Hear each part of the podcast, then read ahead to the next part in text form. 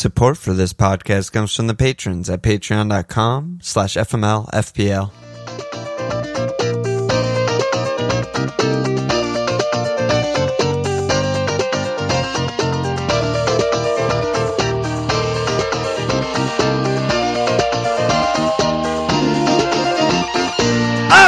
Okay! Welcome to FMLFPL Milan.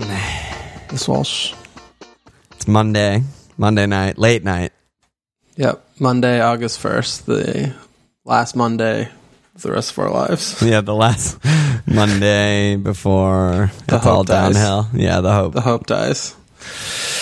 Uh, It feels weird, man. yeah, we've been at this long enough where we know what this week is going to be like, and it's not going to be fun for us.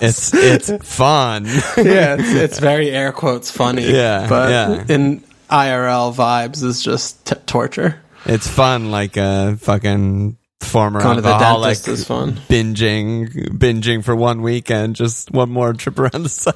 Yeah, I know. It's fun. And then you're Yeah. just back in the fucking hellstorm. Um So we got today's pod. We're going again on Wednesday. Today's pod will basically be like questions and all that shit from Discord. Wednesday pod is going to be the Walsh and me annihilation pod where we Yeah. just talk about our teams and and figure out our game week 1 things. Um and then, you know, Friday Back on the normal regular schedule. yeah, back to regular Friday then we'll be deadline. doing our Monday, yeah, and our we're- the Wednesday one we're going to put out on the normal feed, and then Yeah, yeah. you know moving forward we'll have our Monday like normal, and then Thursday will be the My Life pods for the patrons. So Yep. that's what's up. good time to No- sign no up. Get in changes there. Yeah, the Mug Yep. League is up, so make sure if if you're a patron, scroll back in the posts a little bit. You'll see how to sign up and and get in there, and then uh, we'll take from there. So, Okay, oh brother, yeah, so I'm, where are I'm, we starting? I'm ready for a massive pod, but I think we got to start with the Community Shield because Oh my god, I mean, most it's just- important friendly in the world. Exactly. Well, at least the most important friendly of the friendlies. Uh, it's at least the that. friendliest. It's the friendliest of all the friendlies, but it's also the two best teams in the league, and so Friendliest shield. We have to is figure out what they should call it. Yeah, the most agreeable shield.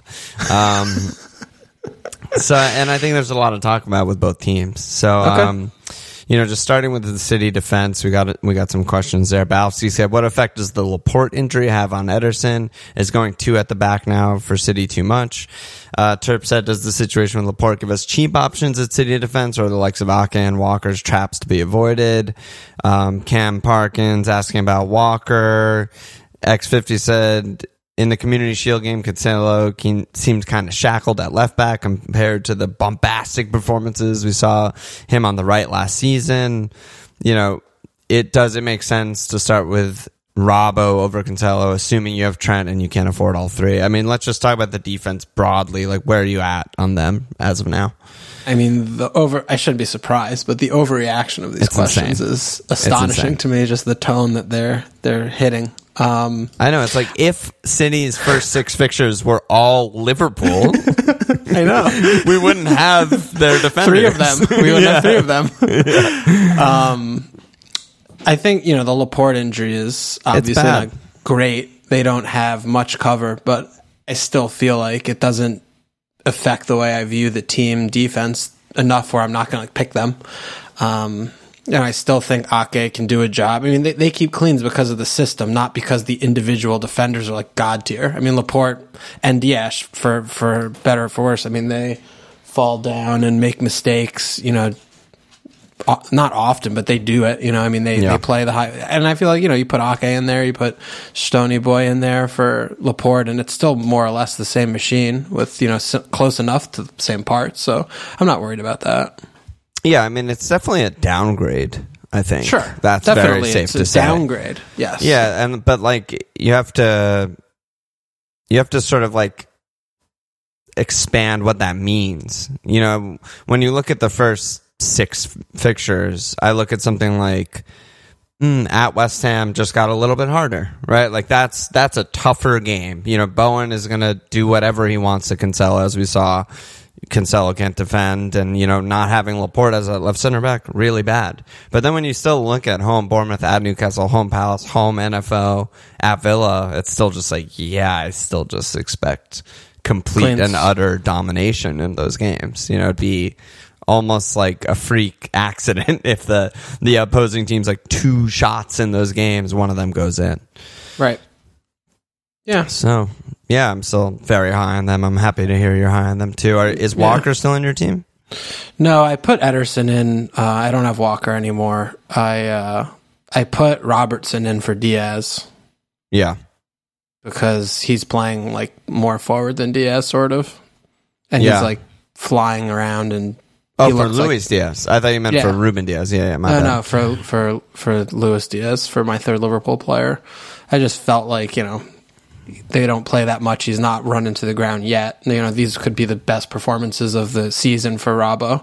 So I felt like maybe that's a little thing to try and take advantage of early doors while you know Diaz kind of settles in, and you know he he definitely doesn't have that clinicality, cutting edge. You know, he does all the things beautifully when you watch him, but FPL points, you know, he kind of it seems like needs more to, to has to run into them rather than like, oh yeah, he's just so good, you know.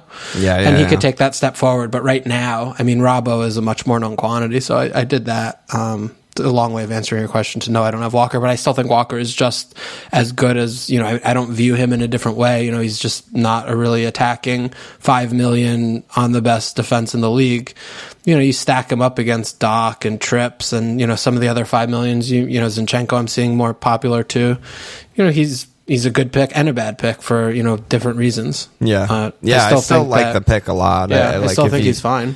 Yeah, he's still a really good pick. And when you just again, like it, it's what we talked about whenever we talked about him. I guess it was the mid-price pod. It's just like we're not getting him for the season. Once Champions League starts, etc., we don't want him. We know that we don't want him, but early doors, like he starts five out of the first six or something like that. Like that's just really good. Yeah, it's just really Yeah. good.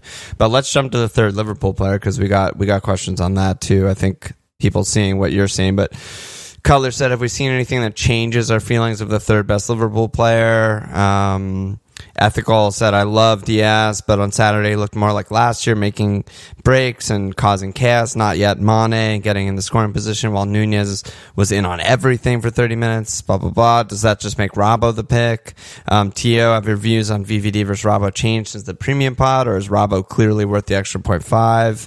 Are you concerned about Tsimikas? Um, and maybe maybe after that we need to talk about Darwin. But yeah, I mean, I I actually did the same thing as you. I mean, I think." One of the also stunning things to me between Robbo and Diaz, because we've always said that it's close. It's just Diaz has that like ceiling potential, that that sexualness. But like the ownership is just like offensive to me. like the fact that Diaz is twenty four percent owned and Robbo's only eleven percent owned. I'm just like Robbo is like just so such a fucking sure thing. Liverpool looked great. He looked great. He's in the box getting assists. Like fucking hell it just made me want to Yeah. be like fuck you like Yeah. you're you're you're not owning robbo and that's dumb Yeah. I mean, and to me, it came down more too to the combination of like, like I put Robbo and Martinelli in for Diaz and like Walker, and I was like, this seems like just better. yeah Getting the Robbo, the Robbo pairing to me, and looking at how many like interesting, good, you know, six five to five million midfielders there are. Like, you know, I was like, you know, Robbo's Robbo's good, and yeah, like you mentioned, you know, in the box, doing the things, and you know, like I previously said, you know, early early on when he's really lively and making extra runs up and down. Yeah, he's he's just a great pick. I mean, they're all they're both great picks. You know, Yeah. it just comes down to I think that combination and what you feel more comfortable with. But you know, you're not going to really go too wrong with either. And Yeah. you know that that's the and that's the beginning and end of it. I think. The thing with Diaz is that like it's what I said to LR, right? It's like I don't really think he's a 15 goal guy. Like I, that's just not his game. Where he shoots from, how he plays. He's not Mane. He's definitely not Mane. But I think what one thing that like maybe the Community Shield brought out a little bit, and again, it's Man City. It's the hardest game of the season. Like it's not we're reading too much into it, but it's all we have. But like when back in the day when it was Mo, Mane, Bob in the in the prime of those three like I could see Diaz being the Bob this season. Like a nine and nine, a ten and ten. Like he's not, especially if it's Jota slash Darwin playing most of the nine minutes, which is what I expect. I think the majority of the goal scoring, it's obviously Mo is still the main man, but I think the majority of the goal scoring will fall on the nine more so than it'll fall on Diaz. Diaz doing a lot more of the build up, the creativity, the link Yeah. up and stuff like that, like Bob did. It's just coming from a different position, different like angle. Yeah, that's possible. And if he does do that, then he shits on an eight million price tag. I think it the main difference is going to be like, does he get those four or five like in air quote like free goals, like where he has that pouncer, like some little tap in, some like ball bounces his way the right way? Because I mean, if he does get that, if he does get those few handful, just by the sheer volume of amount of time the ball's Yeah. in the enemy box and shots are being taken by Liverpool and the flat track bullying that happens, you know, Yeah. I mean, I, he could still hit 15 to me.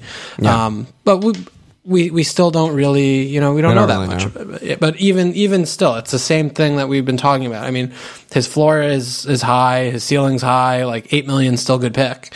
He's still a good pick. Absolutely. Um, pick, no matter yeah. which way you cut it. Yeah. And I'm currently on Alisson, Trent, Mo. So I've been just all over the place with Tinkers. But like, Okay. the thing with Liverpool is just, they just have so many good picks. like, Yeah. I was even looking at Matip, right? Like, season long, definitely don't want him. Konaté, has a, Konaté. Has a knocked, a knock, first five, six, seven games before Champions League, whatever. Like Matip should start every game. You know, maybe misses one. You know, that would be like the max. And we've seen when he starts, he's a fucking god in FPL. He's a he's a bonus machine. He's second to Trent on bones every game. Um, you know, he started 31 games last year. He got 20 bonus points and six attacking returns. He's better than VVD in FPL. So, you know, it's something something worth considering. I think the bottom line is everyone should have three. It's just which three, Yeah. and and that's what makes it hard. But Yeah. um, well, it's which one? I mean, yeah, it's 'cause sort of which one, but um, yeah, after Mo Trent. But yeah, Darwin. Darwin questions also. Sides and Vax said, lads, what's your Darwin in threshold? What do you need to see from him to bring him in? And John said, is anyone going big at the front? Darwin instead of Diaz with no eight million mid, maybe only a sub in game week one, but he looks more likely to get FPL points when he plays. I mean, yeah, I mean, I, I'm like, couldn't imagine a player in the game that I'm farther away from wanting. really that far? yeah. I mean, I just for him to at his price like be a better pick than Luis Diaz, Robbo, VVD. At like, I just don't. I don't know. I mean, he would have to be. Basically, he would have to score like six goals in the first three games for me to be like, okay, I'll do Robbo to Darwin or something. Anything really short of that, like him screaming neon letters, like vibrating, pulsating, and blinking, giving me a seizure. I just don't see it for his price. You know that that's it. That's kind of how I'm how I'm viewing Yeah, I mean, the only way he earns his price is if he puts up Mane numbers, right? We need we Yeah. need upper teens goals, and it's possible, but Sure. he might just start Not play that much. forty percent of the games in the first Yeah. month, and then we're like, Yeah. what what are you doing with a nine million pick in Yeah. in your team? Like, obviously, he looked incredible, and like he was just getting on the end of everything. His underlyings were great. He, he'd lo- eye test everything, but yeah, I mean, we we just have no idea how he's going to be handled. So Yeah. and the Liverpool just have so many guys. Even with the Jota injury, they just have so many options. So Yep. don't like it. Um, No. More back to City. Um, just you know, everyone's still looking at their mids. You've all said, is the jacketing over after that performance? I personally switched him to Paris, Perisic and upgraded my keeper. Um, Chester said Foden, Mahrez, or Jack, and Barak said, does five subs make City options such as Mahrez, Foden, Jack better or worse? I currently have Jack thinking he'll either start or come off the bench a lot for twenty or thirty minute cameos, given the extra subs. Just knowing how City play, that's enough time for a return or two. Does this make any sense, or am I just jacking myself into the jacketing? we're all we're all Someone's there. jacking. yeah, we're all there. Yeah. What do you see here? I'm just nowhere near any of them. Yeah. Yeah, it's just going to be a complete fuckfest of rotation and, you know, obscured minutes. It doesn't seem like fun. I mean, I don't want to be like sweating this team sheet every single week. And I mean, honestly, with Haaland too, it's not like he's not like a nailed. He's not like Kev. You No. know what I mean? No. and that's scary. You know, Yeah, I mean, is he starting at West Ham? I don't know. He should, but he might not. I could easily see him not.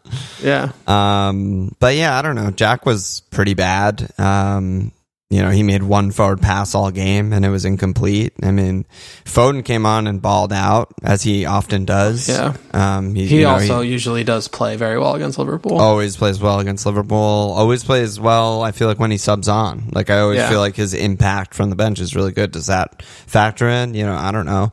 Uh, obviously, Mahrez is just the trap that keeps giving. I mean, it's the, it's like literally been a trap for five straight seasons and continues to be a trap. So uh, yeah, I don't, I don't know. There's just nothing that these guys can do it. The only option of me getting one of them, I think, was like a really standout performance in the Community Shield from a starter, and we didn't get that.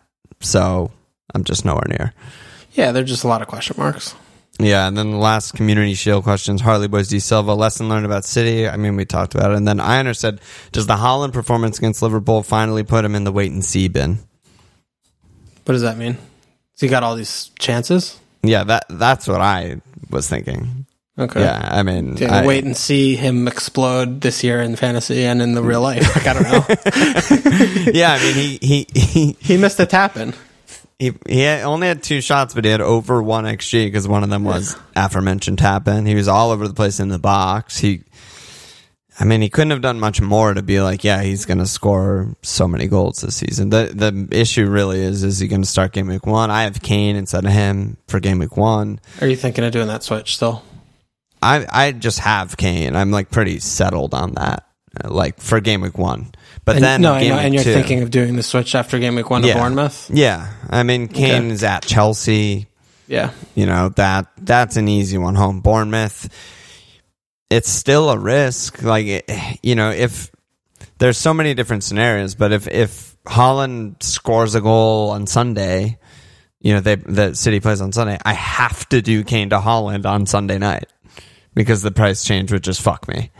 Um, and then the other way is like Haaland might just not start or play 30 minutes and or look bad or something, and then I'm just nervous that he's even going to start against Bournemouth. and then you keep that, and then it's the whole thing. yeah, and then that move becomes Yeah. complicated too. But I think I'll just make the move. I mean, I do. I, I agree with Neil on the Anfield wrap. Like, it seems like Haaland is just going to absolutely fucking destroy bad teams. Yeah, Like, I, there's just nothing they can do to stop him. like, Yeah. he's just too fast, too big. Like, just too many good passers getting him the ball. It's just like yeah, so. You know, it is what it is. Yeah. But that's yeah. I uh, mean, I'm still on Haaland. I haven't switched it. I've like Yeah. somewhat passively been engaging with the thought of like starting Yeah. with Kane instead of him and making the Yeah. quick switch. yeah. But I just like don't think that's like smart for me personally to do because I'm I don't know. Yeah. I just feel like I want to kind of just stick with that initial, you know, kind of read of, Totally, of yeah. Haaland. But I'll see Yeah. because I mean Southampton home is is nice. Yeah, obviously. the thing that I said on the above average pod was that like you know because they were they were pulling up a thing that was like teams most likely to score two and a half plus like gambling odds, and City were ahead of Spurs, and I was like yes, but that doesn't show like the range of the possibilities, right? Because Spurs could just throw in a clunker and just be horrible. We've seen them do that under Conte and just barely get a shot or anything. But they could also score five. but City, on the other hand, at West Ham, it's like West Ham barely ever get battered, you know, so two to three is very likely, but more than that is not so likely. So it's like one of those things where I'm just shooting for the shooting for the hat trick, which I think is Yeah. is on the table. yeah, it's reasonable. It just depends on how you want to approach it. The game Yeah. week one Yeah. because it's it's bigger question when you look at you know game week one to five or whatever. Yeah. Yeah. And Totally. you look at Haaland is like still fifty percent owned in the game. You know, Yeah, and I mean, City, you know, they have the really bad game week one fixture. You know, even for them, it's a bad, a tough one. And then it's home Bournemouth at Newcastle, home Palace, home NFO. Yeah. It's just like you got to get him. Yeah. You know, you just if he starts any of those, who knows what he's capable of? So yeah, yeah. I mean, he's had games at Dortmund where he did like four goals, one assist. Like, yeah, he's got that. yeah, and he's done it off the bench too. Yeah, yeah, Like he could just come on in the second half of one of those games and still score a hat trick. So that's the thing. That's like the level that we're talking about here. Um, let's just maybe go to Spurs. Speaking of Kane, Sure. Um, I got four questions here. Rory said, "Who's the best premium to accompany Mo? Why is it Harry Kane?" Turpis said, "What are your thoughts about Son and Kane versus Kevin Haaland? City score more goals, but with the Spurs guys, you can be more sure of goal, involvement." If your answer to this question is Mo Salah, that's not the answer I'm looking for because Turp is just a fucking pervert. Um, Dewitt said you weren't too keen on Kulu on the pod, but does he not seem like a good route into Spud's attack if not going for Kane and Son? And Jerry said you were so hot in Lloris and the premium asset spot, especially compared to Alisson Ederson. Fantastic few first few fixtures too. Why aren't you so keen now? So, um, I mean, I mean, I've been back and forth with Laurie. Laurie has been in my team a lot. I mean, it's Oh, basically really? I've been Okay. yeah, I've been b- between him and Ederson, you know, for a little while now. I still think he's a really good pick, but uh, in terms of, I mean, it's it's just a hard thing. I think to me, looking at the attack versus City, just the fixtures. It's it it isn't made easy because the fixtures are both like really good. Yeah. and in that context, I still think City are like way better. Yeah. So it just makes it just diminishes the Spurs assets, attack Son and Kane that much more for me. Um, so I mean, I would pick like Haaland and Kev over Son and Kane like all the time me too. right now. Yeah. Yeah, I mean it, it's it's similar to what I was just saying about the like range of possibilities, right? Like Right. Spurs can get blanked by Brighton and Burnley, and you know they had some other bad games at the end of last season. Like that just doesn't really happen to City. So you know, City is like basically minimum two goals a game, pretty much. Spurs don't have that. No, no team except Liverpool has that. So Yeah. that that's what it is. Um, But what about Kulu? Uh, have you warmed up to him at all? Are you looking at him at all? I mean, the No, minutes are a problem. Yeah, no, I haven't still considered him at all. I just think he's far down on that eight million pecking order. Like, you know, I'd rather have Mount, Luis Diaz, probably would rather have Saka. I mean, there's just a lot of eight million picks Yeah. that I would rather have than him. Um, Yeah, I'm kind of with you there. It feels so Mm-hmm. weird to sit here and be like, we both kind of think they're the third best team in in the league, and they have a really good attack and really good manager, and like might go in with just Kane, who's an immediate transfer out in my team.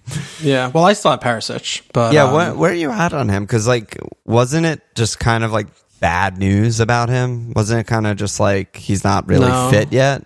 I don't. I mean, I think he's still got some good opportunities. He almost scored a goal. Yeah. Um. I mean, I think Conte like speaking English as his second language, taking something out of context to be like, he's not the Perisic. I know it's like, well, yeah, he's not like in. It's not the middle of the season, but he's still just like played seventy five minutes. Was like good, almost scored. I'm like, whatever. I just believe so much in the quality of the player that you know he's gonna start most games, you know, play 30 minutes in the games he doesn't start, could still score a goal.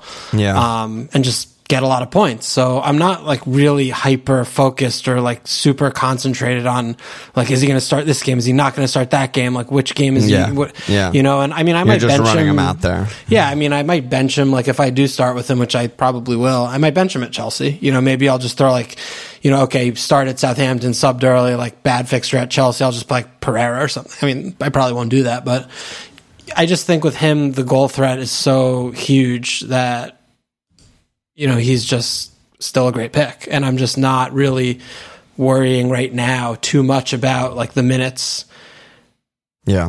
problem, you know, and that and that could be totally wrong because I know like minutes are the best predictor of points. Like, blah, Yeah. blah, I get it, I got it, guys. but like Perisic, a defender, he, I mean, he's not even that expensive. He's like fucking five five. So Yeah. you know, I mean, it's like you know, I mean, I just still think he's a really good pick. You know, It's almost like it almost reminds me just hearing you talk about it, like of the the Jota season when he's like six. What was he six five? The first Yeah. Liverpool season, right?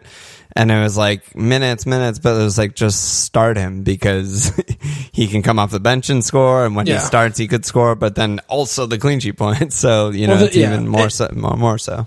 it's similar. It's also different, I think, because that that was bigger question of like Jota's not in their best eleven, but we Yeah. know Perisic is in the best Yeah. eleven. Yeah, yeah. No, que- so that's more of just like him getting up to speed and like whatever that means for him fitness wise.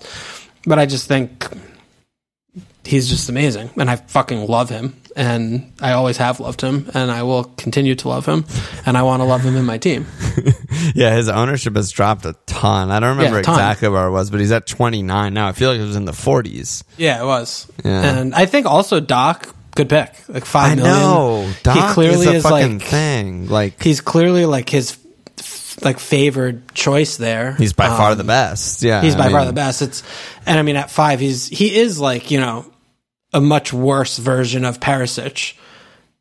Like kind of comparing the two of them at like the wing back from like an FPL standpoint. Yeah. I think like if you Yeah. put Perisic in the same minutes and spots as Doc, like he'll double his out, uh, triple the output sort of. Yeah, I agree. But Doc is still like. Sure, Still he's going to use subs on wing backs all the time. I get he did it or got it, like understood. But Doc is still like at five million has huge explosive haul outputs, and there just aren't that many picks in the game like that at defense. I know it You makes know, me want to like, uh, like it um, almost makes me want to just get like fucking both of them and just Yeah, be like any that. any time they start, I have like the best asset in the game. And Yeah. anytime they don't start, okay, hopefully they sub on and get a points, or I just have a backup coming Yeah, to get points. No, Like, I- I've played. I've played with that. I've Yeah. looked at that definitely because I think you you know you get you definitely get that boomer bust kind of thing, but it's just so it's hard to It's risky. when it's risky, but it's also so hard when like I think. Well, I don't know if you're on Reese, but I'm I'm on Reese Trent Yeah, I still have Reese. I still have Reese. and you, it's just fucking hard. You just run out of space. There's so many good Yeah. defenders in the game, and I want so many of them. Yeah, yeah, absolutely, Yeah. absolutely. Um, so let's naturally move to Chelsea. I guess these segues are just unbelievable. Um, Dewitt said Chelsea have looked pretty solid in preseason. Have your opinions on their assets changed? Particular James, Raz, Mount, even Kai. Does Raz feel worth the two million over Mount? Callum said Mason Mount, arguably the most established, proven eight million mid. He has decent fixtures, but it feels like he's in no teams. Is he being overlooked and actually a great pick, or is Tommy T rotation and Chelsea preseason good enough reason to not have him? Catfing said, "Are you at all Raz curious, or is Mount just better value, just or just waiting and seeing on Chelsea attack?" So we're both on Reese. I feel like we don't need to say Yeah. that much about him. He's just a great pick. Get over it if you don't like him. He's fucking nailed. He's playing wing back. Great pick. What about the attack? I don't. Before going to the attack, I still am like thinking about Mendy because he Okay. does still seem like extremely obvious. Yeah. Like because at five million, Yeah. I mean it's it's a the point five is a fucking huge difference. I mean when you're looking at this goalkeeping spot and. You know, I know we talked about him on the other pod, like doesn't make as many saves, like doesn't get any bonus points, but you know, you're still looking at this five million goalkeeper nailed on into the Chelsea defense when they play three fucking center backs. Like, it's still a really good pick, you know, and I'm not like 100% sure I'm not going to start with him. I know the fixtures aren't as good initially, but I mean, he's he's the obvious pick. There's a reason why he's the most owned player. He's the most obvious pick. Yeah, I so I just want to, This not like time, trendy, but yeah, know. this time of the season, it's like shaving point five is just like that's what we do here. Like Yeah. I feel like that you know, as it gets closer to to game week one, we just convince ourselves like ah, I can drop point five here, drop point five here to get this Yeah. guy or whatever. Yeah. So I could totally see, I could totally see that. I think it's a very valid point. Um, but then yeah, Reese. I mean, we've both been on Reese. I think for a while. Well, Yeah. you, you're newer, but I've had Reese in my team for a really long time. I haven't really fucked with it. It's still Yeah. just like yeah, he's just a good pick. And the attack. I mean, what do you what do you? Th- I mean, the the I- transfer. First of all, the transfer shit around this team this this last month is like a fucking insane shit. They just show. have a billionaire American just going full like Wild West out there, I mean, they're they they almost have bought like nine players. It's just it's so and now they're swooping in for Cucurella. Yeah, it's like what are you doing? But It seems like he just has Fabrizio on like Twitter notifications, and he sees Yeah. like Cuckoo, and he's like, "Oh, we should get Cuckoo." He's like, Yeah. "That's a good fucking idea." Like, Um, City want them? Oh, we, we can get them. that said, I've very confidently, heavily talked myself into Mount. Into Mount. Yeah, he's he's the eight million I feel best about right now. Okay. Yeah, I mean they have some good easy fixtures. Granted, they're away, but I like the pick. I mean, I think it's him, Saka, and Maddo. Yeah, You know, are probably the ones where you know, if you guess right, that's going to be a big deal because you could, you know, you could be looking at like twenty five something points in the first few games. And yeah, Maddo. I mean, Mount Mount looks good. You know, Everton and Leeds, two of the first three are good fixtures to have, and you know he's playing in the front three now with Raz and Havertz, which is you know what we would want to see. yep. The interchange, the movement's going to be hard for any team to deal with, and he's a flat track bully as he's shown. So, set Yep. some set pieces. He's a good pick. Yeah, Yeah, that, pick. that's for all of the reasons above. That's why I'm on him. mean, look looking good, playing the front three. I I even went as far to like look back at some of his past goals to be like, ah, on the left, does he score? He scores goals from the left Yeah, all the everywhere. fucking time, all in, the time. yeah. Um, and you like him. and I've always liked him. I've been Yeah. on. I was on him for long stretches last season. He took the fucking leap into like an elite attacker last season. You know, statistically. And then the other thing that I I just like found while I was talking myself into him is like he's also just the number two pens guy, and Jorginho plays two thousand minutes every season. so he's probably gonna, he's probably gonna pepper in some some pens That's too. a good. That's a good point. I didn't think about that. You know, because Yeah, he, took could one last year. pens. They they they took some. mm, Rom Raz took wins one. a lot of pens. Raz loves to win pens. Going Yeah. down, favorite thing to, to. do. But yeah, Rom took one, Mount took one, and Jorginho took the rest last season. But Jorginho again, like he plays, you know, 40, you know, 30 to 40% of, of the season, Jorginho won't be on the pitch. so, you know, Mount could get some pens too. And I'm just like, yeah, I just love it. I love the attacking fixtures. I, I was early, like talking myself in a Raz just because of, you know, I, I honestly do believe he's still great and going to score 20 goals. But 10, like for, uh, 10 millions. yeah, two million less getting Mount, who I I don't think that like eleven and ten where he was last season was like fluky.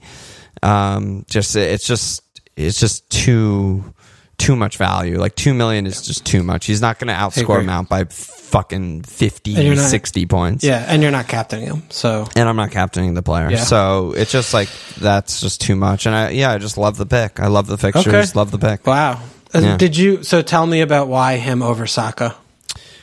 really like Saka too. Saka on pens, love that. You know, four or five free goals, huge for Arsenal.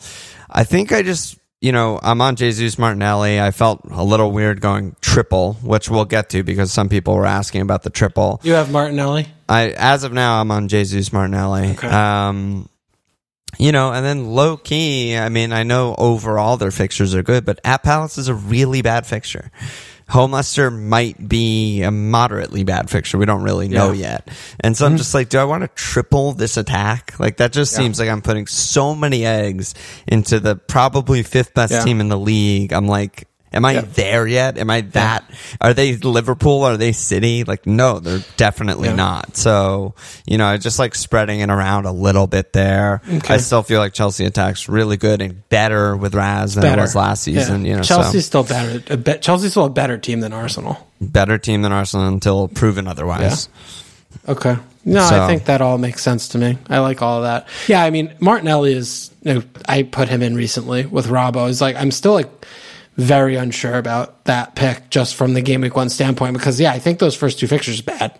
Yeah. Like I don't think I think home Leicester is bad too. Like it with might you know, with be Fofana okay. and like their home Leicester, but I, probably I just not. I, I just don't think it's good. I don't think I just don't think it's good. I mean, with Leicester in the shape that they're in right now, I think Leicester's going to be back to just a bad fixture.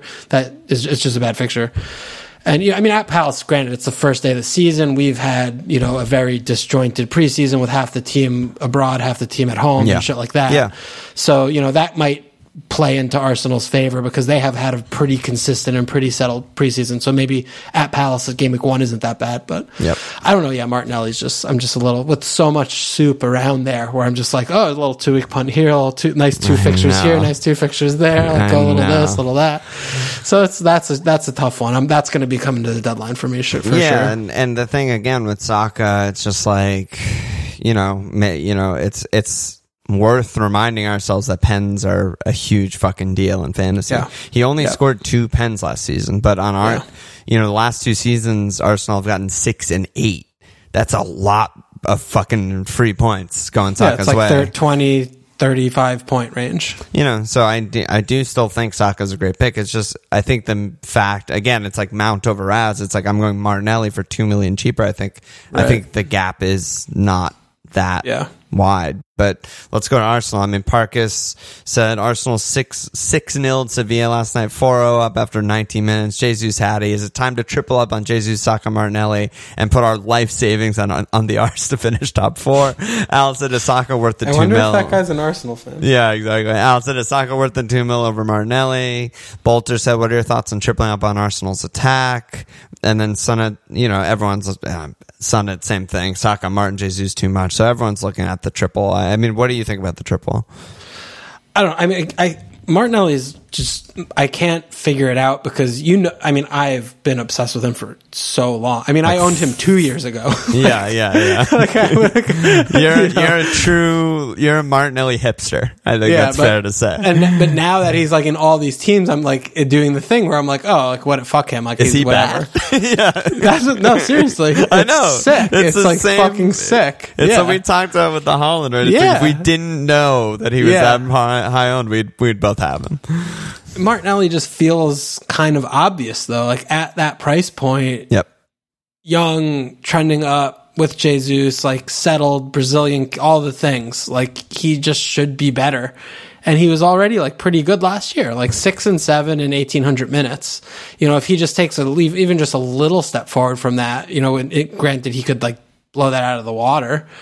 I still believe in him. I, I, I think he was just not fit. Like the, the recency bias of him like finishing really badly. Yeah. It's just like he was like so bad that I was like, who is this? Yeah. and he's been looking pretty good, right? I mean, preseason he's been Yep. doing the things. He's been getting Yep. assists and shit, and he's like he's coming in central. He's doing the thing out wide, and yeah, at six million, I feel like Martinelli is a good pick. Just the positions he's taking up, you know. I And mean, there isn't like a similar pick like on Chelsea or Spurs, you know. And this this is Exactly. yeah. Exactly. And you know, I he's also starting with the ones every game. Every game with the ones. Every game that Saka and Jesus are playing, he's playing. You know, that's that's huge. You know, I mean, because Yeah. two weeks ago I was like, uh, is he nailed? They're gonna play some Yeah. two up top, ESR, Yeah. Vieira. Like, you know, he seems to be not nailed, but he seems to be first choice pretty clearly. But Yeah. do you think that a triple up is is too much? And you know, No, I mean, I. th- This is the same thing. I, I just I don't like the way that people I think look at this is like too many eggs in one basket. It's like, what do you like? Do you like Martinelli more than Rashford? Do you like Martinelli more than Neto? Like the the comp, it doesn't matter if you have one, two, or three of these players in your team. They're going to do whatever they do. Like if you like Saka more than Mount, then get Saka. If you like Martinelli more than Rashford, get Martinelli. Right? Like if you like Jesus more than I see what you're saying, but I do think there's something to just diversifying in this game week one period where, like, again, keep reminding ourselves we don't know anything, right? So I'm like, yeah, I think I do, but you know, Arsenal could be flat for the first five game weeks, and then you know, if you're tripled up, you're fucked. But and I- Chelsea but could th- just yeah. bang them in, you know. And But then, I think know- you, you have to use that in the context of every single individual of Yes. those three players that you're Yes. comparing. And it's like, yes, fine, but does that mean that I like Rashford more than Gabriel uh, than Martinelli? Like, okay, yeah, I do. Does that mean I like Matto more than Saka? Like, no, I still like Saka more, knowing that risk. Like, if you're doing it that way, then like.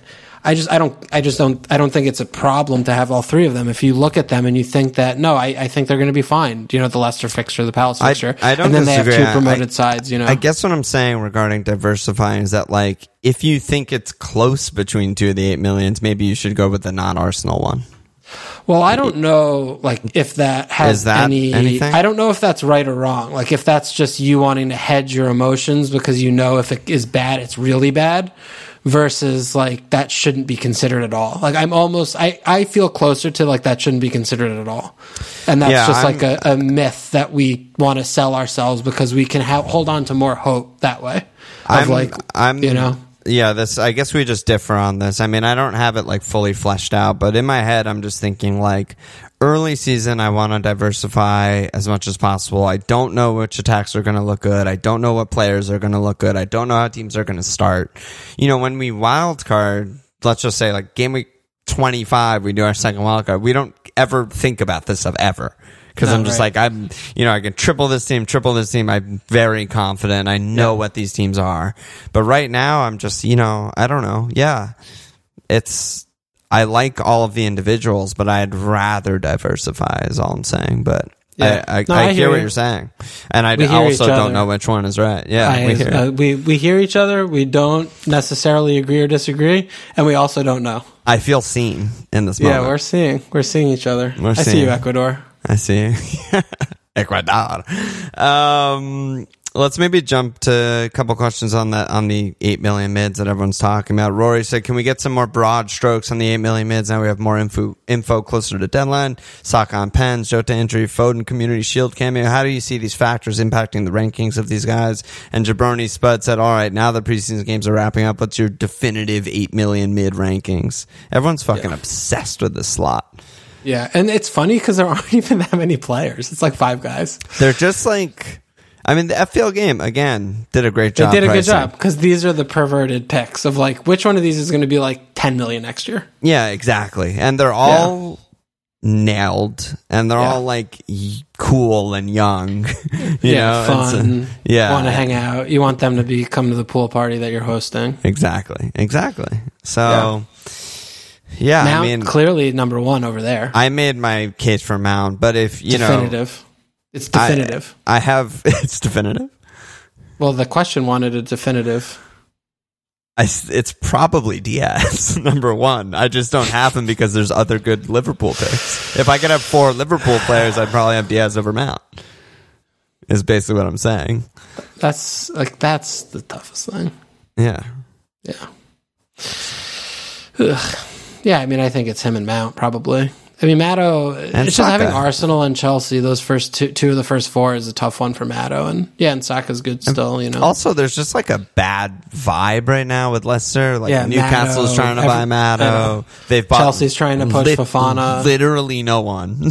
about no one. The only Uh, team in the con- in the continent that hasn't bought anyone. Only team. Yeah, it's a. It just seems sketch. But yeah, I, I think Saka's up there with with those guys. I mean, I really do. Yeah. Like you just look at 11 and nine last season. He ended the season hurt. Getting subbed, whatever. Let's just say he gets four more goals just from pens alone. Like that's a huge output. That's 200 points. Yeah. This So- is a mess. Like this is going to make or break. Like this is going to be so much heartache for us. Like have we're going to own all of these guys at some point. Yes. We're going to miss hauls. We're going to buy Yes. guys late and get blanks. We're going to get hauls. Like It's a fact. It's it's going to be very very frustrating. I it's can a, foresee it's that a fucking already. fact. Yeah, I mean, Yeah. if we were again, it's like the difference between an actual game week one team and a theoretical like zombie team. Like in a in a set and forget team, I'd probably have Saka and Mount and Diaz because I'm just like these guys are all really good.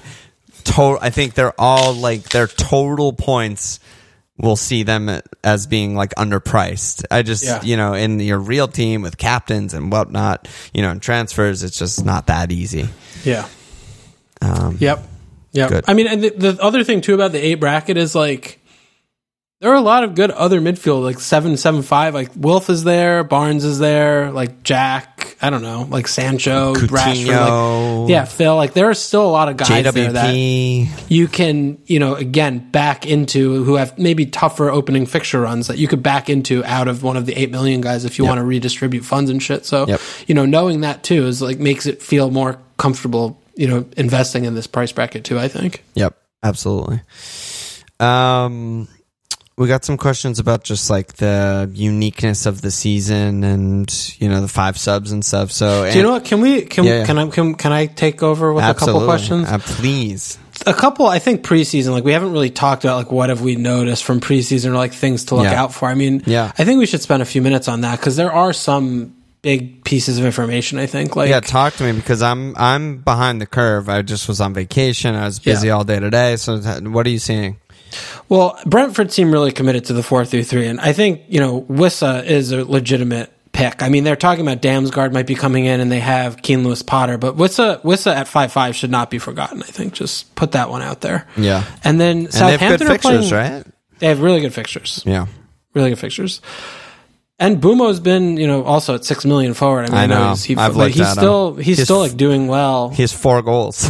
yeah, I mean, he's still like been doing well in preseason shit. So, I mean, Brentford, it's a really difficult team to to pick apart. But Southampton also are like playing three at the back, so they're going to have cheap out of position attacking options. Like I know their fixtures are bad initially, and you know we don't have to spend too much time on it, but you know it also does potentially free up JWP not to play so deep. You know, so Yeah. if he does stick with three at the back all season, which I, I don't know personnel wise, I, I, they, they like don't have any center backs. I don't know. I mean, he could But- also get sacked after the first month, so we'll see. But yeah, absolutely could do. But and you know, for the the opening fixtures are just insanely bad for Southampton. But that's another thing I think to just keep in mind, like which, like you know, the the new guy from Rangers they got, like who's Yeah. playing up top. I mean, it could just be Che or whatever, you know, and where they're they're not really good picks, but. um that's something uh, that's caught my eye for sure. And then Wol I mean, with Wolves, right? I mean, losing Jim is not small. Like, it's a really, really big deal. I think looking at their front three is going to be with, with Podence instead of Jim. Like, it might be better. You know, I mean, I could imagine that Yeah. maybe, you know, Yeah. imagining just like ball to feet more, changing styles, and just that might just play better to the strengths of like the the rest of the, the players playing with Yeah. four at the back now, not needing maybe a target man to come deep and link up play, and then you're you're kind of like not having an odd man rush going forward, but. I don't know. I mean, I, I still think might be a really good pick. It, it might be worse. I mean, Yeah. it might just like they might just not function because they have like three little tiny guys up top and they're playing, you know, three midfield. One like Moutinho can't move.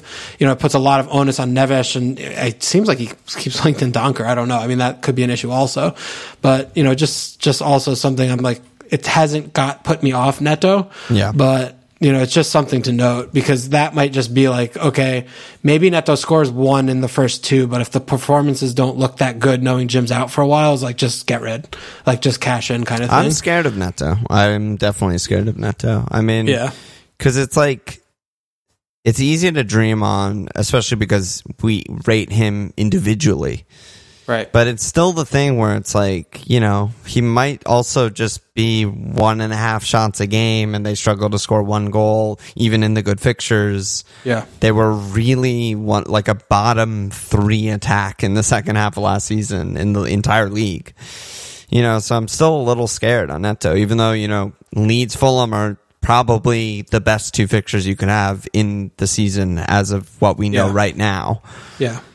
I'm still scared. I mean, I'm Yeah. still just not that sure. You know, like I for a long time I've been four four at the back with Nico and Neto in the team, and it's really really easy to talk me into like turn Bailey. Nico into Zinchenko and Neto into a four five or you know Yeah, any five million Walker or whatever, and just start them every week for a five six game week period, and that's just better.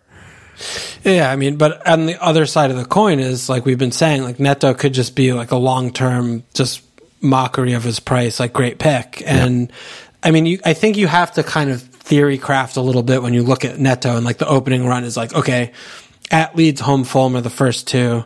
And right, we're not sure without Jim. I mean, he's been banging them in preseason. Neto has like how they're going to look and how they're going to function. We know that they're going to be attacking more because they're not playing with the third center back, and we don't know like how fluid and how fluent that's going to look. But at Leeds home Fulham, we're going to know like, okay, this is good or this is bad. Yeah. Right. Like we're Yep. going to know pretty quickly. And if it's good, we just like kind of shrug our shoulders at Tottenham. Maybe we bench him for that fixture, but then it's home Newcastle, which is, you know, it's not a good fixture, but it's, It's not horrible probably yeah.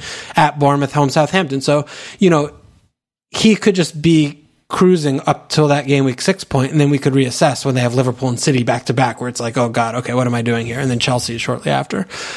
And I just think, you know, you can look at all these players, these fucking five five, right? I know. Like, you know, so I feel like the upside there is is worth it. You know, The it's still worth it to me because he's going to be playing out of position. He's going to be playing striker. Absolutely. Yeah. The the other side of the coin is if it's bad, right? After two game weeks we're like, okay, this is bad. You know, they Yeah. struggle to score one goal in either game. The thing that I was thinking about, and I wonder what you think about this, I was just kind of daydreaming about it today to distract myself. It's I was thinking it's like it's actually more risky to bet on cheaper players versus more expensive players because they're just so much less flexible. And as well as, you know, just aside from the normal traditional reasons, they're less nailed, not in Neto's case, less proven, worse teams, all, or all of the above, something like that, right? It's like, okay, so the opposite scenario of like, it's bad. So what happens? We He price hold- drops to five three, and he's he two, four points in two game weeks, and we have to double move him out to probably anyone who's even viable because or ba- or you get Bailey. Yeah, and that's like also a big if. You know, Big that if, just means yeah. that you know if Bailey starts both games and looks good, and then you know even still he's Yep. at Palace, home West Ham, in three four Right, before Nightmare. So it's like you probably have to take a hit to get rid of Neto. Like that is also really bad. I like it's ringing my bell, reminding me what you said. I think in the postmortem, which was like in FPL we always like prepare for the best. Yeah, and in life we're always prepared for the worst you know? And it's like that probably like shouldn't be that way you know? Yeah, um so I- I'm, s- I'm scared. I am scared. Yeah. No, I mean, I think I'm the least amount scared that I normally would be for this spot because I still see so many like in and around five five midfield options that like I um, would be happy to have. Like there's still like there's Eze, there's fucking the kid Aaronson over on Leeds. I mean they're just the Wissa I just mentioned, right? I mean there's just still a lot of like five five guys, and there is Bailey as like a Gordon. as a backup. There's Gordon. I mean there's just there's just so many, and the price drops could be a big issue, right? Because he is so highly owned. Like how quickly do people jump off him? Like i mean how he could do you be get five there? three or five two by game week two like if he just gets a one pointer and one of these other Yeah. guys scores a goal like that's all it takes Yeah, I mean, I don't know about a double or a triple drop in one game week. Yeah, it think could, a it could double. happen. No, Yeah. it, it could happen. It could happen. It could happen. But you have to bet on someone, yeah you know, and you know, I don't, I don't mind that because I still do believe in the player, even though the situation of the team is, is sketchy, and he's playing out of position striker. I just, I still, I still like him more than the, than the other other picks. You know, he's still in my team. Yeah, I still like I mean, more he's not in my team right now. Which again, I keep saying this on every fucking pod I'm on means nothing right now. It's Monday. Yeah. I'm gonna tinker Yeah. like crazy, but I just look at like Neto's potential output in that first five, six, seven, whatever you, whenever you think you might wild card, you know, versus a five million defender who I really like. Like, let's just Yeah. use Walker as an example. Like, I expect, you know, four ish cleans. You know, is Neto going to score four plus goals? Like, I doubt it.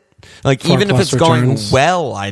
doubt it. You know, Yeah, maybe. so that's my problem with it. But I, I totally hear you. Like again, Yeah. he could just fly after the first two, and then he's five eight, five nine, and five nine, and everyone owns him, and it's just like it's such an auto Yeah. obvious pick. Well, that's also I'm not. I've been five at the back the whole time I've been tinkering, so oh, I haven't Oh, okay. been having Okay. to deal with that calculus either. Okay. Yeah, So yeah, yeah. Okay.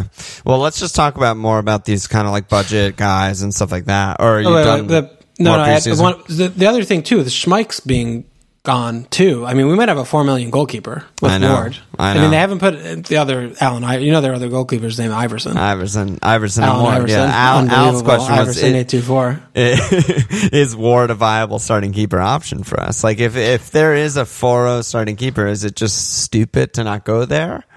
It might be. Yeah. Again, I think it's a weird season. Yeah, I mean, it's it's the thing. Like back to the Brewster thing is like, just because he's starting at four million doesn't mean he's getting points. Like he's not going to be getting that many points because he fucking is on Leicester or whatever, right? And he's Danny Ward. yeah. So like, you first of all, we don't know. Iversen's probably going to come to the game at at four five, so we don't know who's starting definitively. So that's not you know clear by any means. But even so that's just for this this exercise assume that Ward is starting at 4-0. If you spend 8 million at the back, you know, you're you're saving a good chunk there.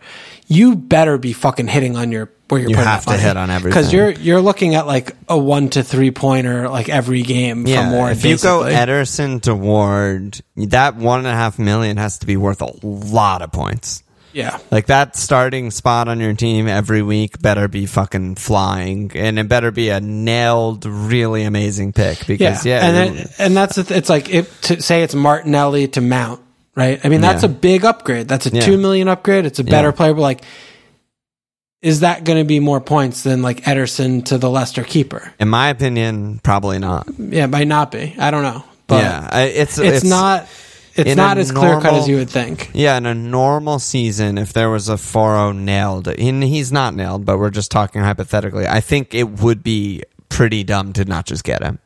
You just get them and you just hold them, and it's just so much value. It's same with like Nico. You just get them, you hold them. It's automatic. Always good in FPL.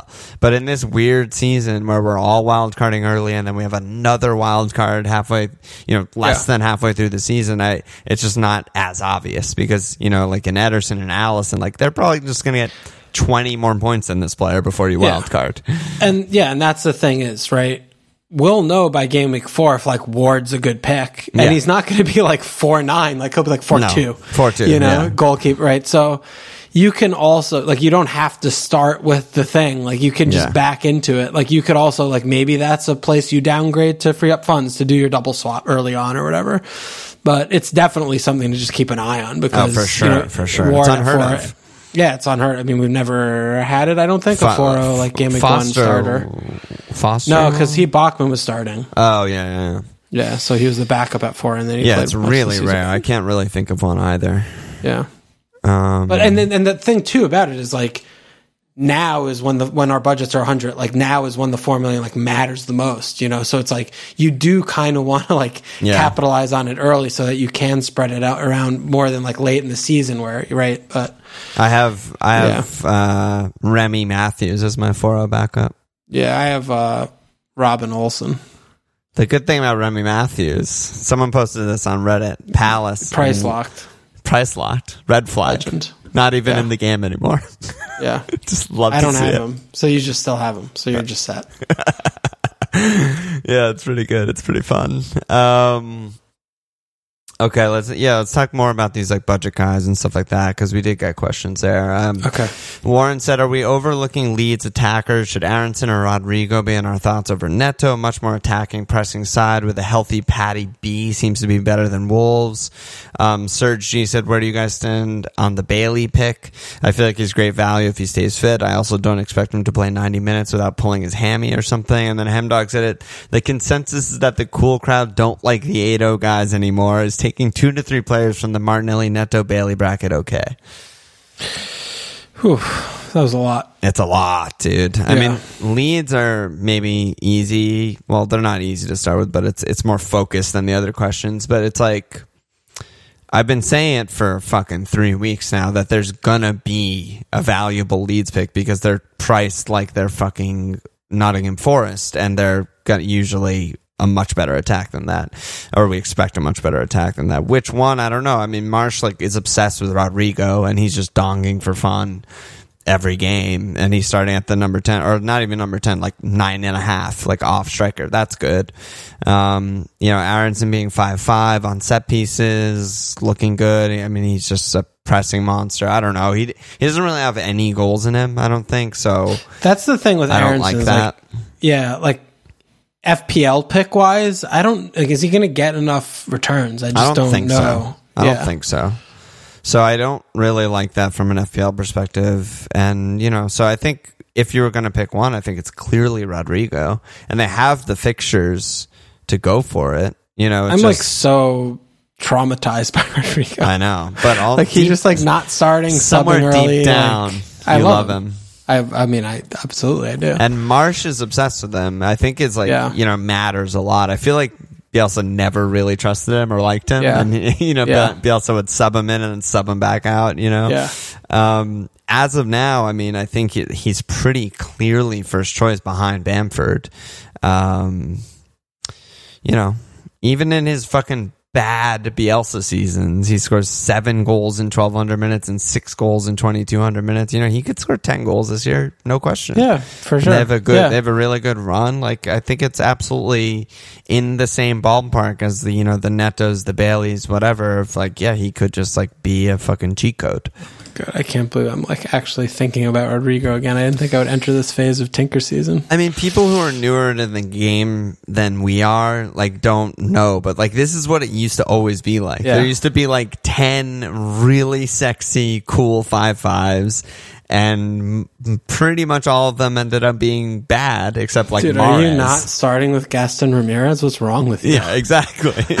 and then you know, there's the one Mahrez year, and then for Yeah. the next ten years, everyone's like, "Well, who's the Mahrez this year?" Well, Yeah. it's probably fucking no one. like Because we're still citing a player from seven years ago. 2014 Yeah. season or some shit. But like, you know, yeah, I think Rodrigo's a totally reasonable punt. Yeah.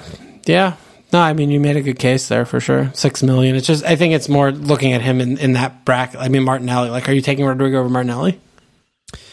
Probably not, but are you Yeah. taking? What do you think about Rodrigo versus Neto? I think is is a conversation, right? Because I Yeah. expect Leeds to be a much better attack. Yeah. Just yeah, straight I mean, up. and I mean, li- yeah, I mean, I think Rodrigo is a similar quality player to Neto, but I, I, I don't know. I don't know. That's I haven't thought about that. I have to think That's about that. hard. Yeah, that's tough. Oh, that's he- the beer is in his hand, folks. The beer. I'm getting him going, baby. Well, Rodrigo's you're touching on the sensitive spot for me right now with Rodrigo. Yeah, yeah. What else is? What are the other question? I don't want to keep talking about this. um, Bailey. Where are you on Bailey? Leon.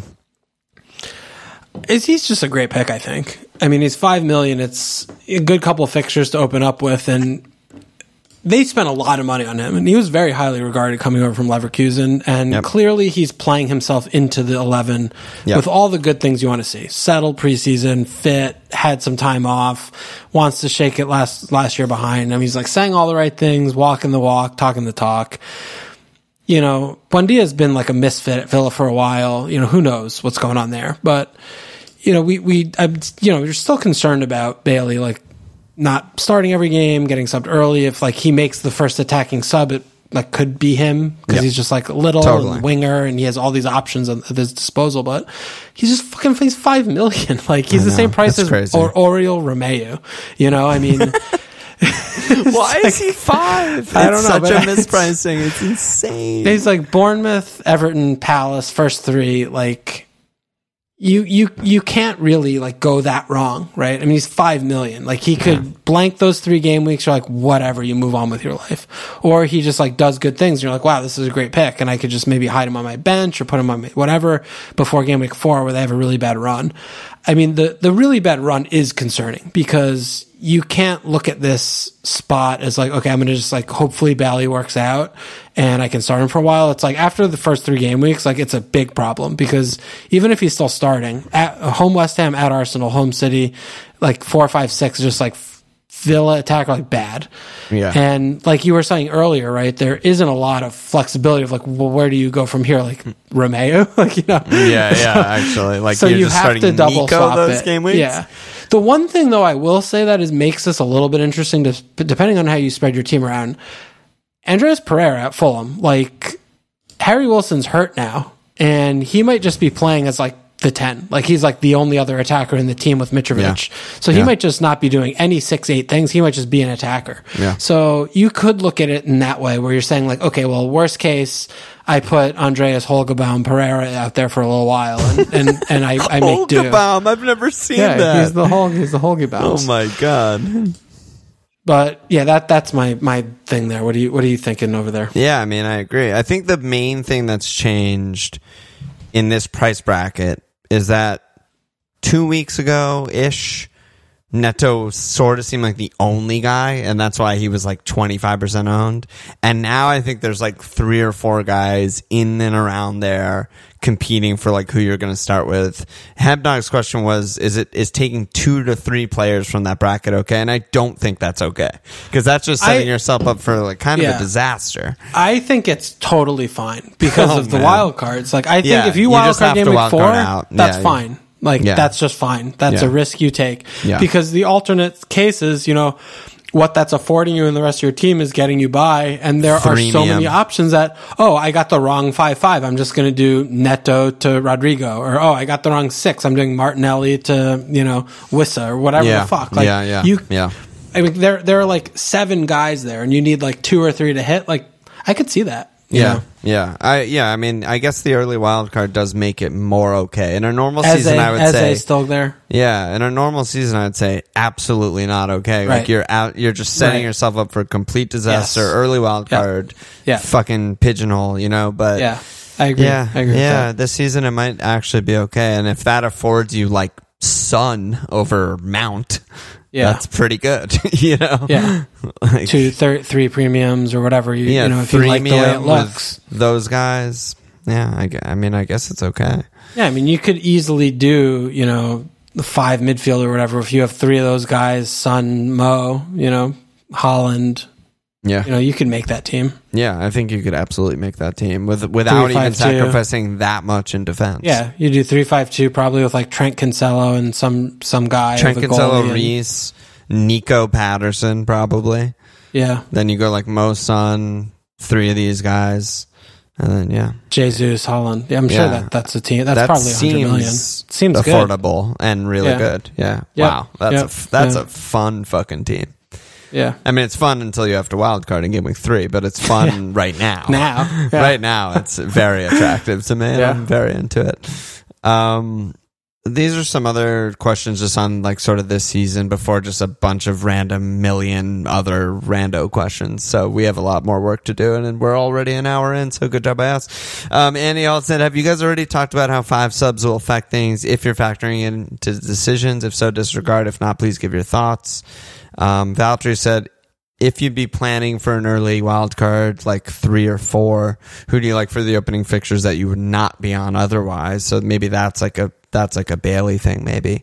Yeah. And then and Liam said, are either of you planning to approach the game differently this year? It can be in terms of how much content you consume or strategy in general. You know, and he's muting everyone on Twitter basically, which is I think a good job by him. But um yeah, the five subs we we did talk about it on like the opening pod, but we haven't really mentioned it again since. I mean, is it in your thoughts at all? Yeah, I mean, I just think it's it's going to be more sub cameos, right? It's just less like the players we have, like unless they get COVID or they get injured, like I expect them to just at least play a few minutes because you know with five subs, like why wouldn't they? We're playing we're picking players in our teams who are like the best players on the team in their team, right? So if they're not starting, they're just like probably going to come on off the bench, and I'm just like operating under that assumption. Me but too. I mean, COVID still exists. Like people Yeah. get COVID and can't go play games and shit. Like can't go into society. So you know, it's not to say like have no bench, but at the same time, that's not even possible. Like, it's not even you know, possible because Pereira and Nico and Patterson and whatever So- exists. Yeah. So you're sorted there, you and know? you have to start a forward, so you can't even start have three, four, five yeah. forwards. Yeah, yeah, yeah. Yeah. What about? Uh, I mean, is uh, that sort of similar? Yeah, yeah, same, same here. It's just like less bench, less money on the bench than ever is is good thing this year. Um, the early wild card thing. I mean, to be honest, I haven't like I haven't thought about that at all. I've been th- more thinking like a mid-ish wild card, like six, seven, eight ish. Yeah. So I don't know, but you know, you just you just hyper focus the fixtures is really the bottom line. Just forget about four, five, six, and just really hammer down those first few and uh, and just go from there. You know, and Yeah, then think- Villa Villa's a good example. I think. Yeah, Villa's good. I think the the kind of trickiest one there is that City and or uh, Spurs and Chelsea playing each other in game week two is kind of tough. Like if you're really looking for those first three, like do you like avoid those players? Do you bad. do you try and not expose yourself too much because that, that fixture's tough for both sides. I'm not sure, but it's it also goes back to what we've been talking about. Like the the best teams have the best fixtures, so you know planning for the early wild card isn't like that. Seems like it's like a, not a good season to do that because all the bad teams are like the mid like you know they have bad. I, I don't know. I mean, I tough. might make the team that we just talked about if I was planning on an early Yeah. wild card, Yeah. right? I make No, I pick yeah. the three team, team. with three five five midfielders in there or whatever who all have good fixtures, like i.e. Villa, Leeds, Wolves, and then go yeah, like there. Rodrigo, Martinelli, Rodrigo, and Neto, and Neto. Bailey or something. Yeah, yeah, something like that. Yeah, yeah, probably that sounds good. Yeah. Uh, Liam's question: Any any difference in the game for you this season? No, I mean content. I you know I, I don't consume any content. I mean I'm on, I'm on the Discord all the time, so like I'm Yeah. seeing all the like rate my teams like passively. You know sometimes I Yeah, chat, yeah. sometimes I don't. So like I'm plugged into like what's going on that that way. But um, no, I don't like enjoy FPL content, so I don't do that. Um, and then in terms of playing the team, yeah, I mean I I think you know if I wasn't trying to like do well, my draft right now would have like six different players in it than it currently has. That So- scares me. That scares me. Yeah, me. but I'm trying to just like play the game and just like at least right now and see what happens. You know, see if it's if it works and if it's fun. But you know, I'm open to other ideas. Yeah. Yeah. Absolutely. What about you? I mean, the big change for me so far from a preseason perspective is just like going on other pods, doing more fireside. So I feel more, more sort of like getting more input than just me mad scientisting by myself at five in the morning, which is like usually the only input that I have. Maybe an occasional Walsh, but like it's pretty much just me fucking freaking out. Well, now you have um, your notebooks. Yeah, and then I yeah I made the notebooks. They sold out today, so thank you everyone for who bought one. And I'll try and just you know, basically the whole point of the notebook is to I wrote in the description like be reflective instead of reflexive and like just being able to like check myself basically and be like, you know, when I say, it when I come on the pod in gaming 5 and I'm like, I fucking knew this guy was going to score. Well, I didn't. because in my notes I did not even talk about him the first four game weeks. I didn't even write Junior Stanislas. Yeah, I didn't notebook. even consider him. Yeah. So check myself. So you know, I, that's that's one difference, but we'll see. Yeah. We'll see uh, how okay. I do with that. Um, Okay, are you ready to just go? You know, just go. How much it? more do we have here? Many. Many. Okay, I might need yeah. another beer, but let's. Yeah, you it. might need another beer. I might need a pee. We'll we'll see what happens here. Um, let me let me jump around. Matt said, "What what information, stats, metrics are your favorite to look at when you're picking a game week one team?" I don't use any, so none.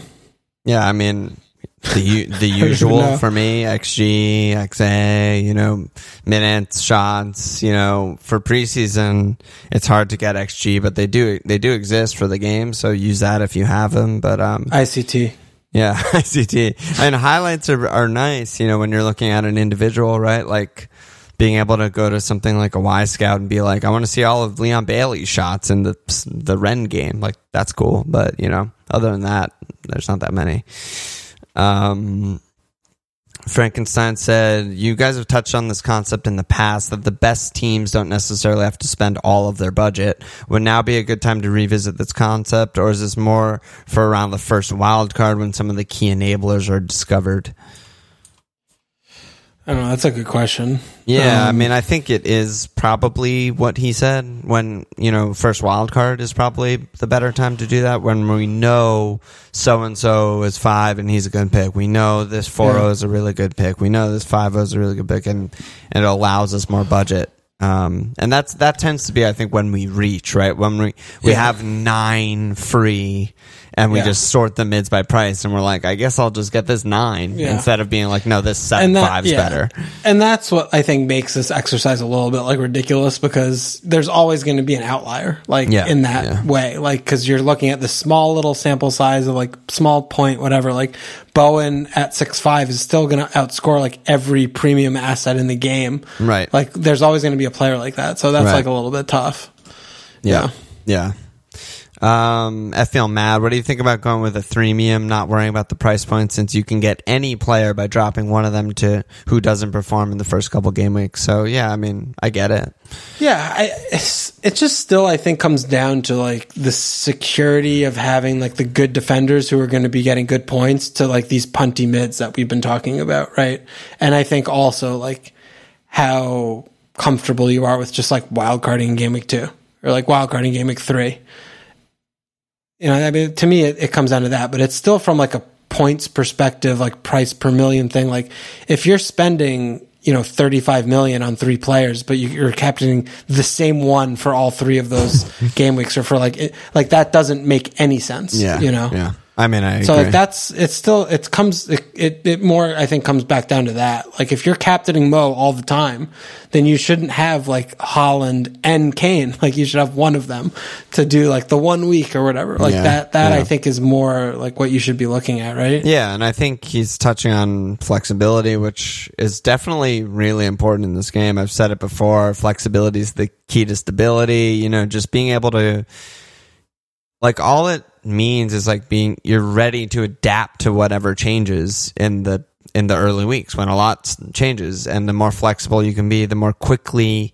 and easily you can move on whatever's happening. You know whatever whoever's blowing up whoever's okay Martial's starting the first two games and exploding. Okay I need to get to him. Like the more flexible you are the easier it is to do everything.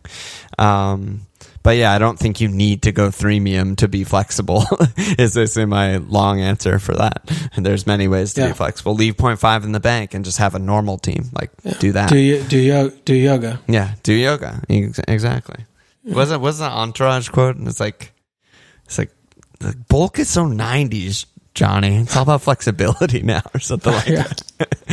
Uh, Drama. Simple Mike said, "Are there any template or popular picks that you're miles away from considering from Game Week One? I feel like I've been trying to convince myself on Neto for three weeks. I still can't get past my feelings that he and Wolves are destined to disappoint us all. Yeah, no, absolutely. Like no, I think, think- Bruno, uh, Bruno Bruno G is probably the, the one for me. Yeah, and even Like, he's like down the list of like Yeah. mids. Yeah, I don't know. I mean, I think with Neto's, and you know, I mean, I don't, I'm fucking just myself, but if any, you know, if you've watched Neto play and you have that valuation, it's just like, I don't understand. Like, I don't understand what you're watching. I, I don't understand how that is. I mean, I get if, if you don't watch the games as much, you don't, you haven't seen him play that much. Like, yeah, sure. But I just, I don't get that personally for, for, for Neto.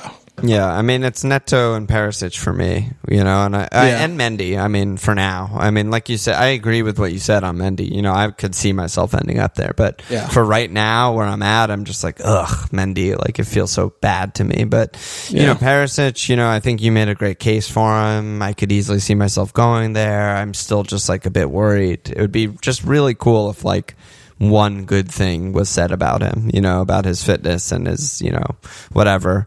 Um, and then Neto, you know, we already talked about him. I don't think I need to say anything else. Um, We're going to talk a lot more about him on Wednesday, I can tell. yes, true. Yeah. Um, Eggy Bread said, welcome back, Eggy Bread. He said, thoughts on the hot emerging trend of just one premium. So basically, I guess people are talking about just Mo.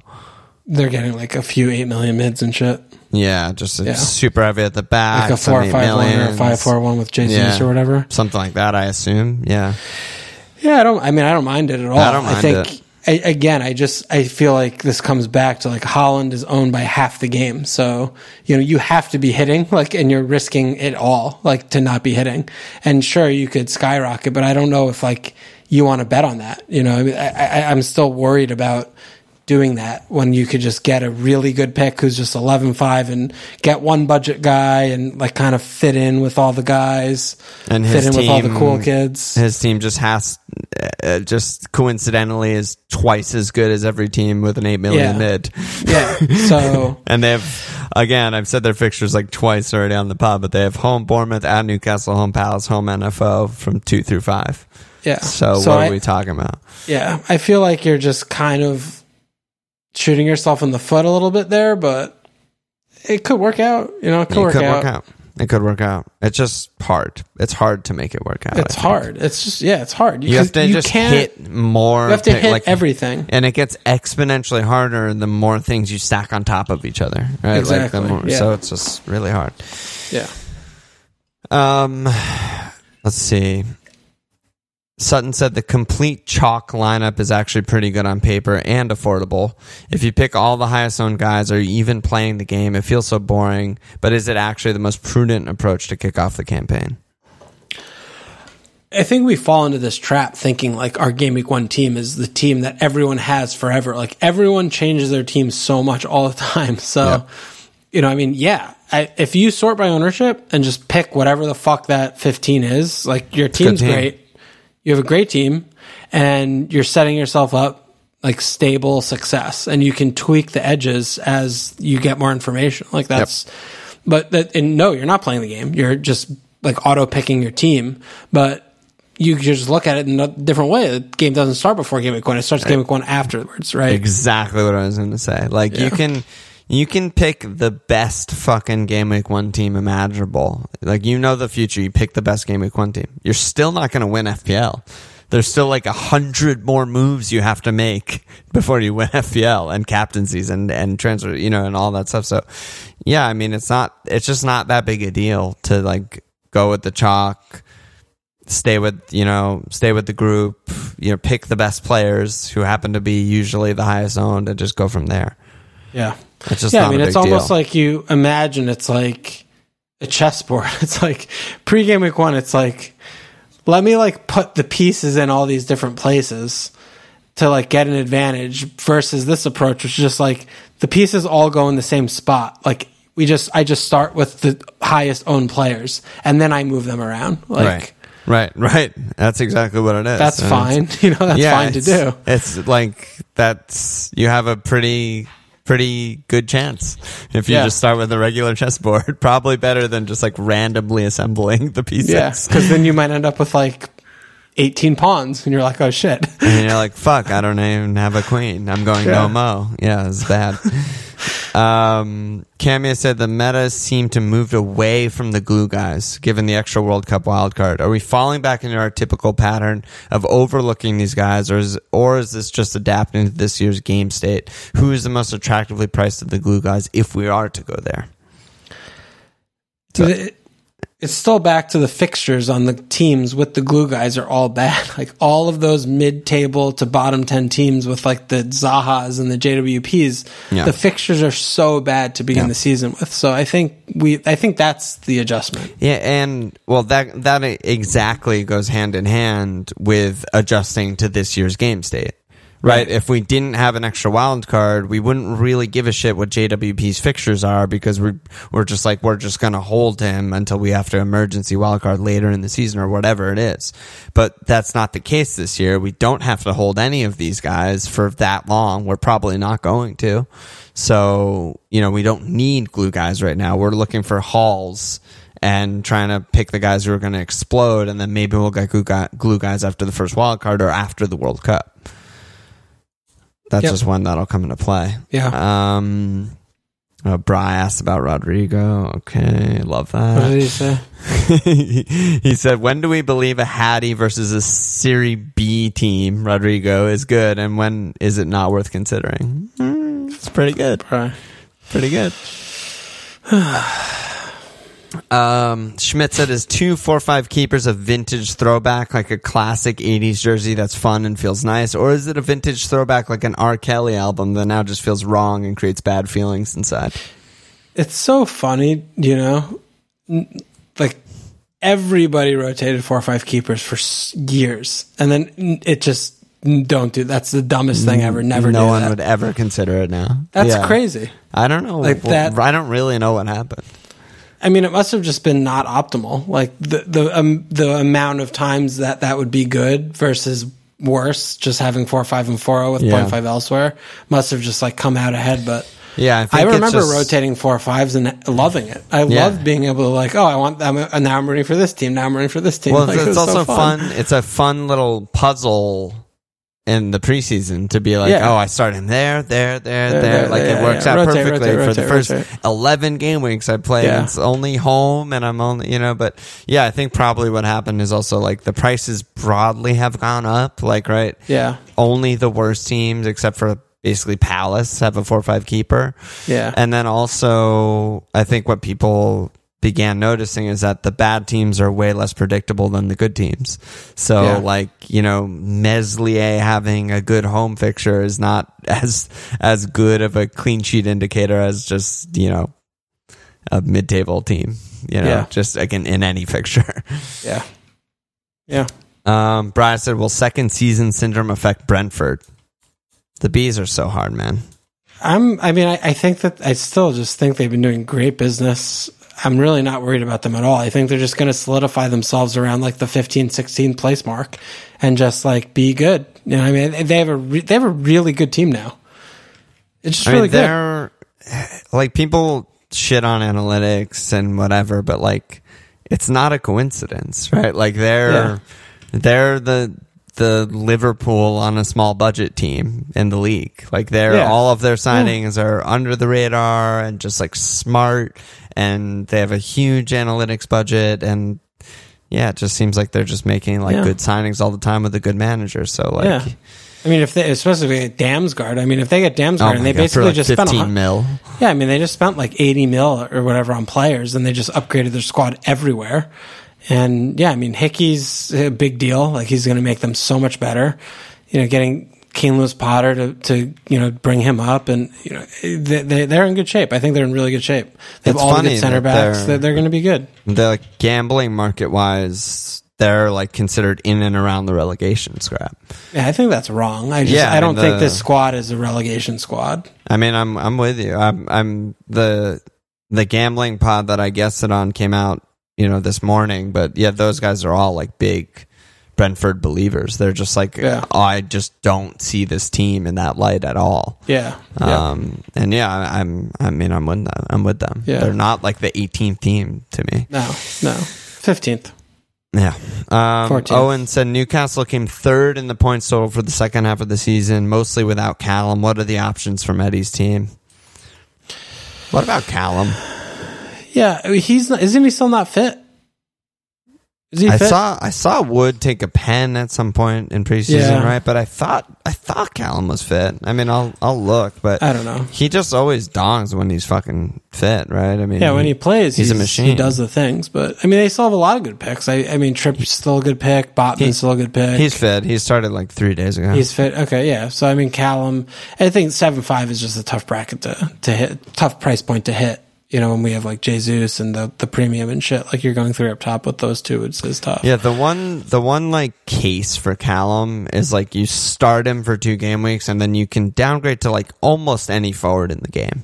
Yeah, You start them in Nottingham Forest and Brighton and then you just get rid because their next three are home City at Wolves at Liverpool, home Palace, Yeah. at West Ham. It's just a nightmare. You have to get rid and you just go you just go to whatever forward's popping off. yeah. And maybe I mean, honestly, that could be like you have him and Trips just for those first two, and it's like okay, I'm going to try to just get the get those two out after the game week two, right? Totally reasonable. I still Downgrade, think Newcastle kind of are pretty good, you know. So Yeah.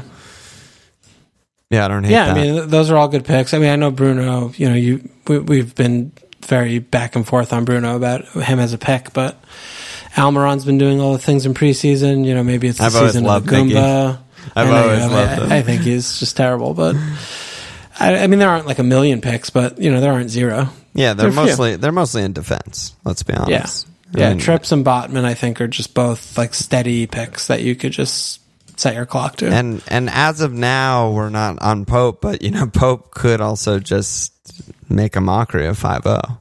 Like if if Pope just does the Burnley thing and gets twenty plus, you know, bonus points, and they keep you know ten to fourteen or fifteen cleans, which is very realistic, I think, for this team. Like, yeah, he could just be like a god. He could just be the best keeper in the game, but we don't know yet. yeah, yep.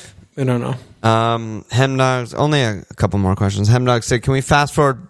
Can we fast forward back to this time? I think the wording needs to be worked on a little bit there, but can we fast forward back to this time last year when we all started with Bruno at 12 million? Bruno He meant Fernandes. rewind, right? I think he means rewind back to this time last year. Yeah. But he said fast forward back. He just wants to rewind really quickly. And I think he just couldn't get fast out of his head. And then fast forward just came out. But, you know, alas. We all started with Bruno Fernandes at 12 mil because he was on pens and shits points. What's changed? Are we overlooking dear old rat boy? Well, he's probably not on pens, so. Yeah, and he scored a hat trick in game week one last year, so that was a good pick by all of us. But uh, yeah, uh, Man United kind of just falling by the wayside every day, right? With Ron back in the fold, It's just horrible. it's just kind of a mess. It's just so bad. Yeah, I mean, Ron's just back. He played like 30 minutes or something. He's probably going to start. Just, yeah, just not. Yeah, Yeah, it sucks. It just sucks. Yeah, a lot Takes has changed. To out of our answer his questions, a lot has changed Yeah. because Ron's still there and he's not Gonna, Bruno's not going to be on pen. So Yep. we'll see. Um, FPL Matt said, who's the best 4 5 defender in the game? 4 5 defender in the game. Uh, Arsenal, Man United, Leicester assets come to mind. So from fucking Pereira, we shout out Ricky Pereira and he's fucking He seriously injured immediately. He's such, he's such a joke. So, I mean, well, I Ju- think it, it makes Justin better. yeah, Justin's just Yeah. a good pick, I think. Yeah, Um, Justin's a good pick. You know, if they get rid of Fofana, I don't know, man. It's just I don't know what the fuck is I happening. don't, over I don't think so. Fofana's going to go anywhere. I mean, it, I think it makes Castagna a good pick too because Yeah, you should start. You know, if any, if either of the fullback is going to stay home a little bit more like Kyle Walker, it's going to be Justin, not Castagna. yes, for sure. So with Pereira out, I think Castagna's interested. But no, I mean, there's a lot of still same like Botman, you know, Pals. Yeah, we talked about White. You know, or Saliba or whatever. There are four or five picks all over the. There's a million. The show. Dong, Yeah. just Dunk, Dong, right. reminding everyone that he's a Dong fest. Um, West Ham. I mean, yeah, Lamp, teams- Lamptey. Lamptey's been. I think. I don't know if he's going to be starting. Think Trossard's been playing wing back. I, I know. Yeah, it's. I don't know what's up. with Yeah, but yeah, you know, you got you stuff. got options. You got options. There's so many. Yeah, there's just Yeah. so many good ones. Um, I think that's basically it. Questions Okay. wise, yeah, I think I think we can we can wrap it up there. yeah, let's call it, and we'll do our teams next next episode. Yeah, so Wednesday we're gonna do a deep dive into our teams. Maybe a sneaky little treat for Patreon subscribers on Thursday, TBD.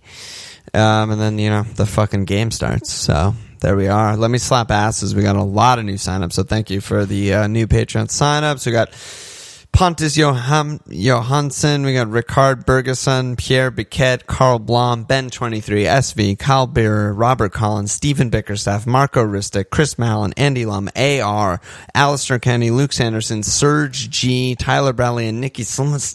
Yes, get in there, baby. That's a wrap. Any last Wrap it. words, Walshy? We'll see you, see you tomorrow, baby. See you tomorrow. Check us out at FMLfield.com. Follow us on Twitter at FMLfield. Support us at patreon.com slash FMLfield. Subscribe, rate, review, cheers!